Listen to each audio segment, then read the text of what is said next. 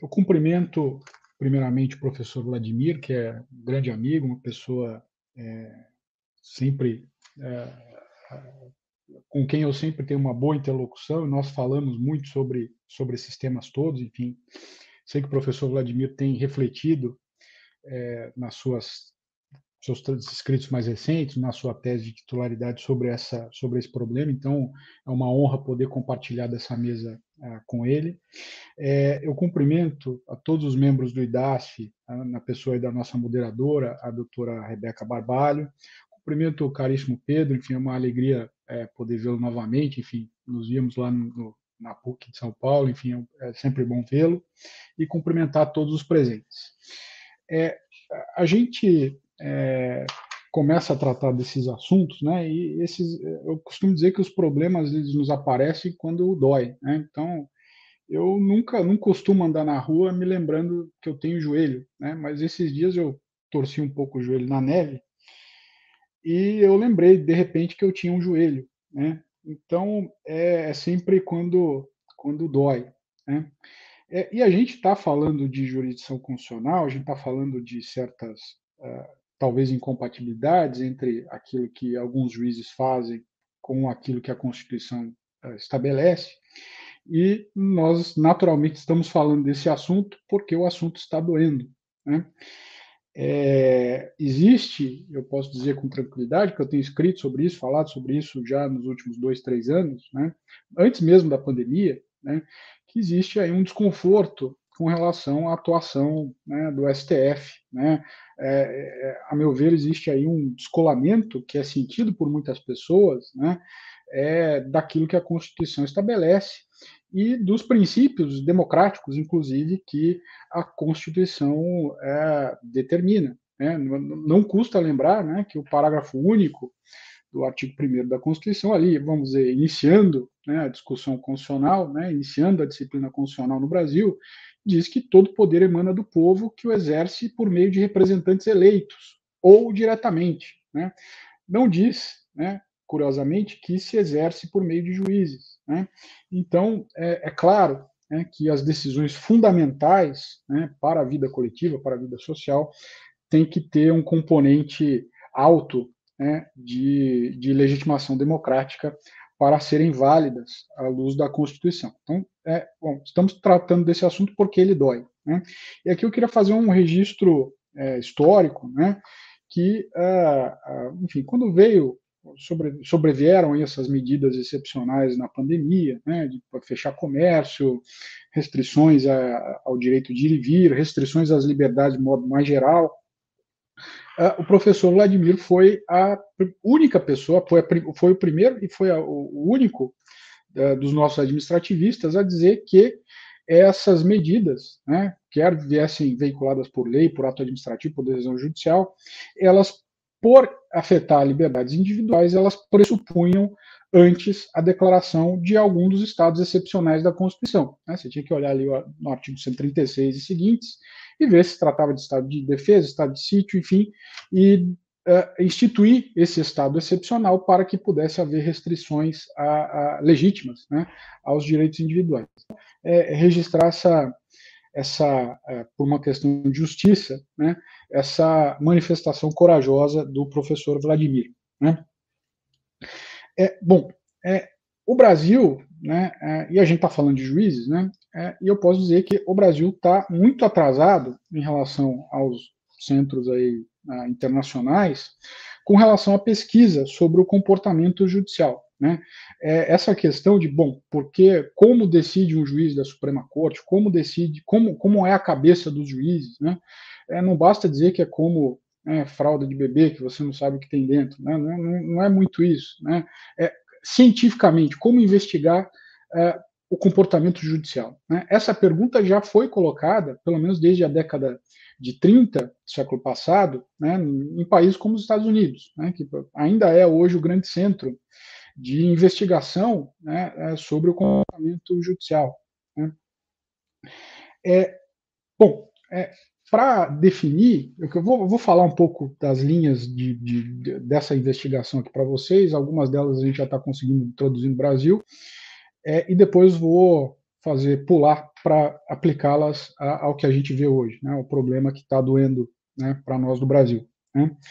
É, bom, a, a, primeira linha que surgiu aqui para identificar por que, que os juízes decidem como eles decidem, né, é se centrou no componente ideológico. É um pouco uma, uma interpretação unidimensional do juiz. Né, então, é dizer, o juiz ele se identifica com uma determinada ideologia, né? se, se, ele é a favor da burguesia e tudo mais, é um, um juiz uh, liberal um juiz conservador.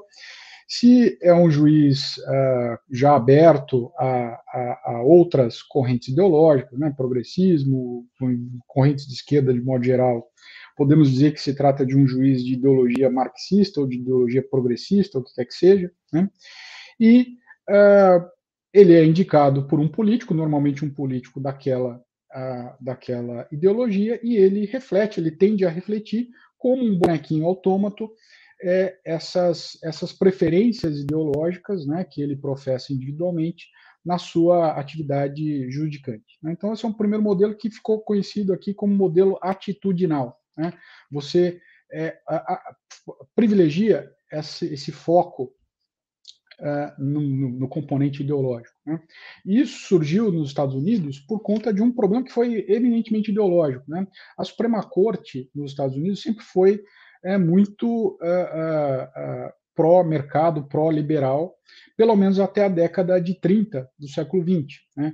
E, é, enfim, ela sempre se recusou, por exemplo, a tratar de direitos dos trabalhadores, a tratar é, os direitos dos trabalhadores, por exemplo, eram reduzidos a uma mera questão contratual, e, em que a liberdade de contratar das partes, né, empregador empregado, é, se, deveria ser respeitada. Então, o judiciário não entraria ali, por, nem mesmo por uma questão de justiça, do de justiça é, social e tudo mais.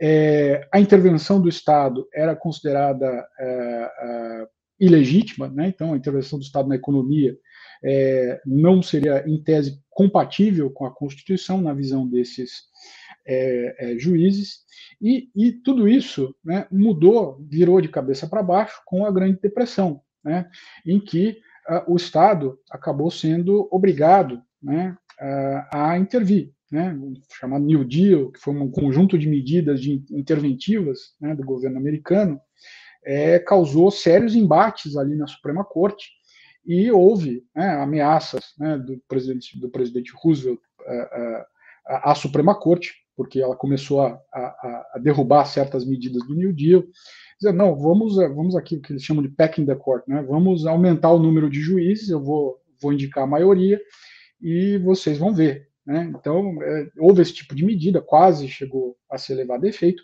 e, por fim, né, com, com a rotatividade natural das indicações para a Suprema Corte, acabou uh, tomando assento ali um conjunto de juízes ideologicamente mais progressistas do que os anteriores. Né? Tanto é que as medidas do New Deal, lá da década de 30 em diante, acabaram sendo é, legitimadas. Né? E ainda hoje, todo, todo dia, a gente vê discussões ali na Suprema Corte se há uma maioria conservadora, uma maioria progressista, enfim, há uma, há uma há uma discussão muito aberta, muito clara.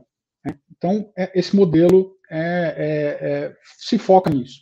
E é um modelo que é, surgiu com o realismo jurídico norte-americano, né, em que justamente se procurava né, identificar naqueles juízes, né, pré-New Deal, né, uma identificação com os interesses da burguesia e tudo mais, e, e portanto, advogar aí a necessidade de mudança e tal. Então, esse, esse foi o primeiro modelo historicamente. Logo, os estudiosos de Suprema Corte, né, aqui existe uma corrente de estudiosos de Suprema Corte que, que infelizmente ainda não tem no Brasil, espero que tenha, é, espero que surja com os anos, é, é, pensou o seguinte: olha, é, não é só a ideologia que explica por que, que os juízes decidem do jeito que eles decidem. Né? Por quê? Porque o juiz está inserido né, num ambiente institucional muito complexo, né?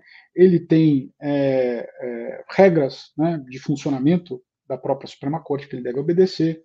Ele tem, é, ele não decide sozinho, né, embora possa dar alguma decisão monocrática, mas em, te, em tese, quando decide o tribunal, votam né, outros é, oito, né, pra, as, as, as, cortes têm nove membros, no caso do Brasil são onze, então um juiz depende de oito colegas, no caso brasileiro, um juiz depende de dez colegas. Então, uh, um número menor, se, se fizer uma maioria. Né? Aqui você precisa de cinco, é, no Brasil você precisa de seis. Né? Então, você tem essa necessidade da colaboração dos seus colegas para que a sua motivação política seja se transforme em uma decisão do tribunal. Né? Então, existe esse primeiro problema. Né? Eu preciso angariar a, a, a simpatia dos meus colegas, né?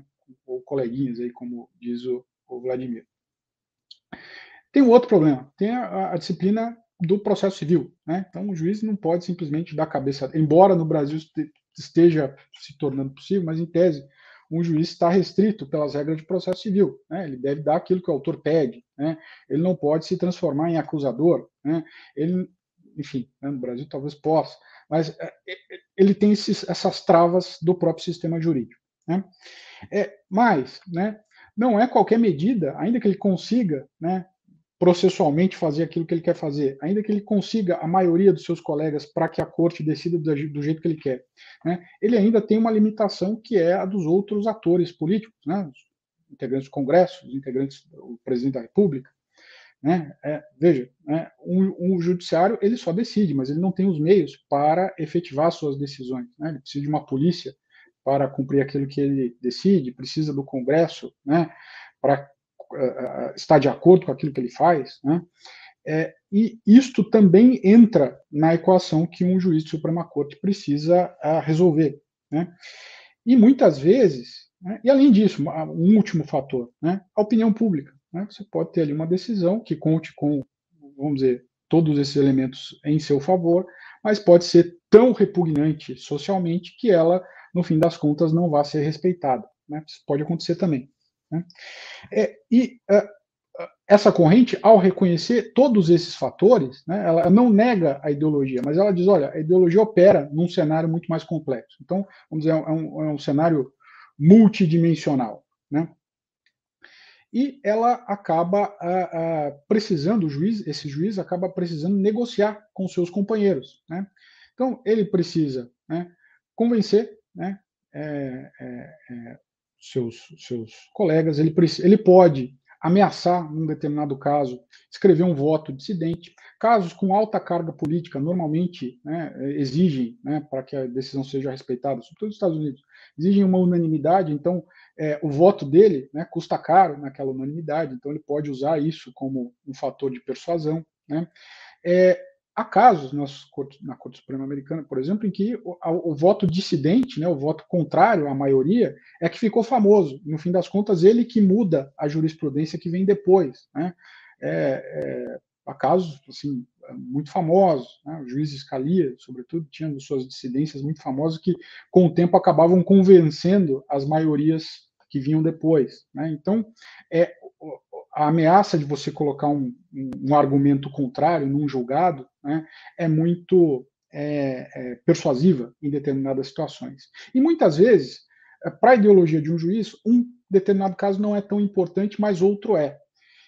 E pode ser o contrário para os demais. Então ele pode negociar com certos companheiros né, a sua, o seu, o seu voto favorável, nesse caso, que para ele não é tão importante, para garantir o voto né, do, do, companheiro que ele está ajudando num voto, num caso que para ele é importante. Então existem essas negociações, né, é, que se aproximam muito do, das, dos ajustes aí da barganha política, né, no Congresso e tudo mais, né. Eu te ajudo aqui nessa pauta que me interessa, que te interessa, e depois você me ajuda na pauta que me interessa. Né. Então veja, esse modelo é mais difícil de ser estudado, mas ele é, garante, vamos dizer, uma compreensão fina de por que as cortes é, supremas decidem do jeito que elas decidem. Né? E tem uma terceira corrente, né, eu, vou, eu vou tentar falar rápido, porque eu quero aplicar isso para o Brasil, tem uma terceira corrente que é, é, se é, busca entender o significado político de certas mudanças constitucionais, né? E como isso institui um regime que é diferente do regime do Estado de Direito normal, liberal, normal, democrático. Né? que é, vamos dizer, o fenômeno aí da juristocracia. Né? Eu traduzi a, a, obra Rumo à Juristocracia, né, que tá, eh, tem, já tem uma edição brasileira, do, de um escritor canadense, cientista político e professor aqui da Universidade de Toronto, chamado Rand Herschel, em que ele analisa alguns países e ele diz o seguinte: olha, é, alguns países que passaram por mudanças constitucionais recentes, né, ele trata ali do Canadá, da Nova Zelândia, da África do Sul e de Israel, é, esses, essas mudanças constitucionais implicaram uma, uma é, transferência de competências que antes eram dos políticos para os juízes, né, os juízes da Suprema Corte. Né?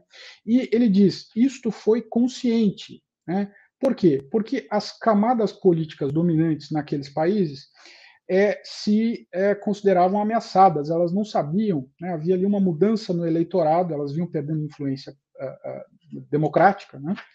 e elas uh, acharam uma boa transação é, transferir para o juiz certas competências. Né? Então, moradia não era um direito constitucionalizado. Né? Então, portanto, ela tá, as questões de moradia estavam inteiramente dependentes ali do legislativo e do executivo. É, bom, eu, tra eu, transformo a moradia num direito né? e quem vai decidir sobre moradia é o judiciário. Né? Então, você quando você faz isso, você transfere, na verdade, poder ao judiciário. Né? Questões que antes eram eminentemente políticas, né, para serem resolvidas na arena democrática, passam a ser decididas como questões jurídicas. E essa transformação de uma questão de política em jurídica, ela acaba dando mais poder aos juízes. Né? É, então, essa transação, né, essa abdicação de poder da classe política, ela só faz sentido se você tiver a perspectiva de que você vai continuar influindo nos juízes. Né? E, e foi isso que aconteceu. Né? É, é, é, é por isso que a, esses políticos, essa camada política que vinha perdendo influência, aceitou fazer essa transferência. Né? Então, essa é a tese né, do rumo à juristocracia. Né? E ele diz: olha, é um, no fim das contas, já várias décadas passadas dessas revoluções, o que a gente nota é que é, a, a, a atividade desses juízes acaba sendo condizente com a linha política daqueles que os indicaram. Né? Então, é, dá resultado, vamos dizer assim. Né? Bom, aplicando isso para o Brasil, né? é, bom, a gente tem o problema da ideologia, né, que é identificável, sim, nos nossos ministros do STF. Né? Eu posso dizer com tranquilidade, a gente tem ali pelo menos de 9 a 10 juízes que são de esquerda, né? que tem alguns até muito radicais de esquerda. Né? Então, é, vamos, vamos dizer, é preciso entender isso né, do ponto de vista ideológico, sim. Né? Então, a gente precisa entender isso, como, como está acontecendo. Né?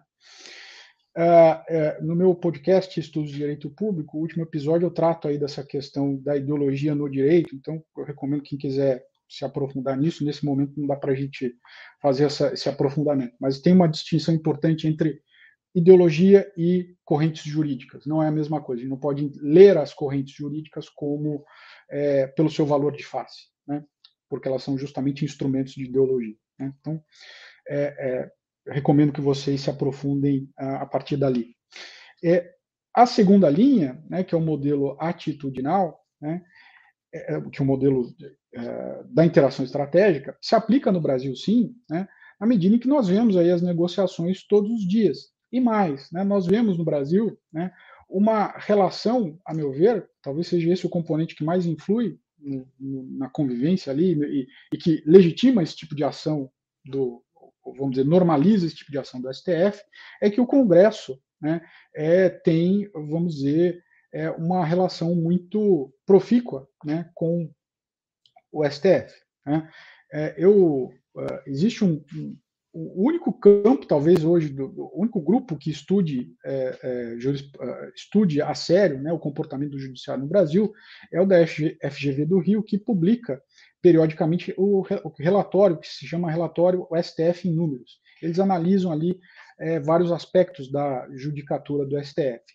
E, veja, né, pela Constituição brasileira, quem pode tirar os ministros do STF, né, ordinariamente por impeachment, né, é o Senado. Né?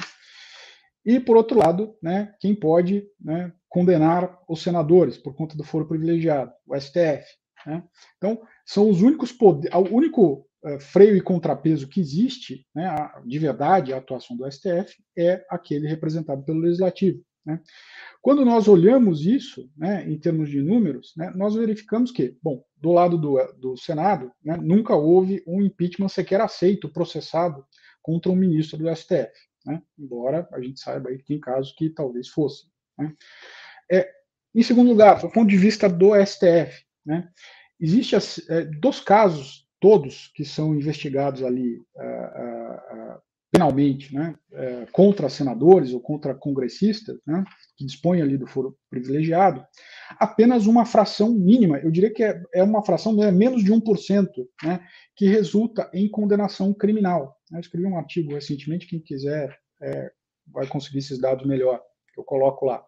Então, veja, né, existe uma relação de mutualismo. Né, o uh, Senado, né, legislativo de modo geral, não mexe com o STF, deixa ele agir da forma que ele quer agir, e, por outro lado, o STF presta bons serviços à classe política, não a condenando, né, ou só a condenando em casos realmente é, indefensáveis. Né, talvez, talvez até nos casos indefensáveis. Bom, então, esse é o primeiro problema. Né? Então, do ponto de vista institucional, existe um estímulo para que o, os nossos juízes atuem do jeito que eles atuam, né? com uma certa desprezo pela literalidade uh, da, das normas e da, da, Constituição em especial.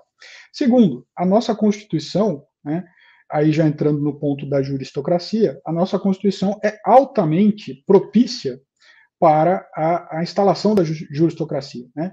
E a cada dia, eu já estou terminando, só de, deixa eu concluir, por favor, Rebeca.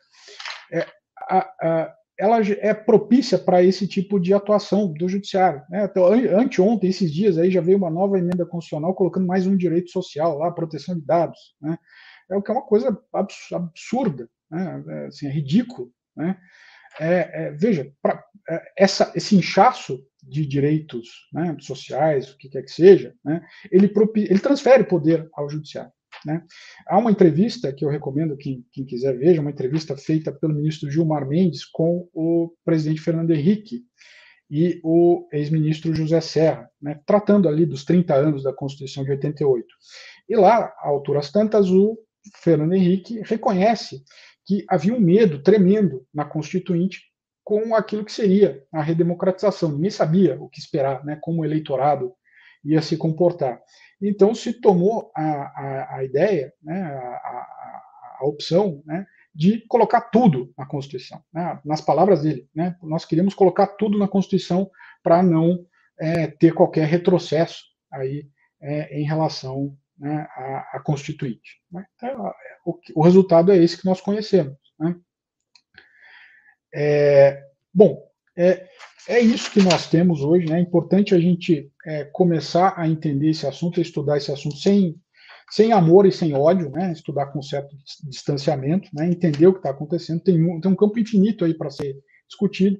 Eu tenho traduzido alguns livros para trazer essa discussão para o Brasil. Eu já traduzi um livro que está para ser lançado do Walter Murphy, que se chama Elementos de Estratégia Judicial. Estou traduzindo um outro aqui, Como os Juízes Decidem, da Lee Epstein e é, logo eles vão estar disponíveis. O, o juristocracia já está. Né? Então nós precisamos aí é, realmente é, é compreender melhor o que está acontecendo. Né? É, de novo, né, nós precisamos urgentemente de uma recomposição né, da separação de poderes no Brasil. Né? E aí, para concluir a minha fala, porque você só consegue garantir direitos, né, você pode ter os melhores direitos, a, a carta de direitos mais bonita, se você não tiver uma separação de poderes que impeça que um órgão, né, legislativo ou judiciário, como infelizmente tem acontecido no Brasil, é, seja o todo-poderoso, é, você não vai conseguir proteger esses direitos. Né? Você precisa ter limites ao poder para você conseguir efetivar quaisquer direitos. Né? E a liberdade é, é um deles. Né? Então, é, eu encerro aí a, a, essa primeira parte e fico à disposição para as perguntas.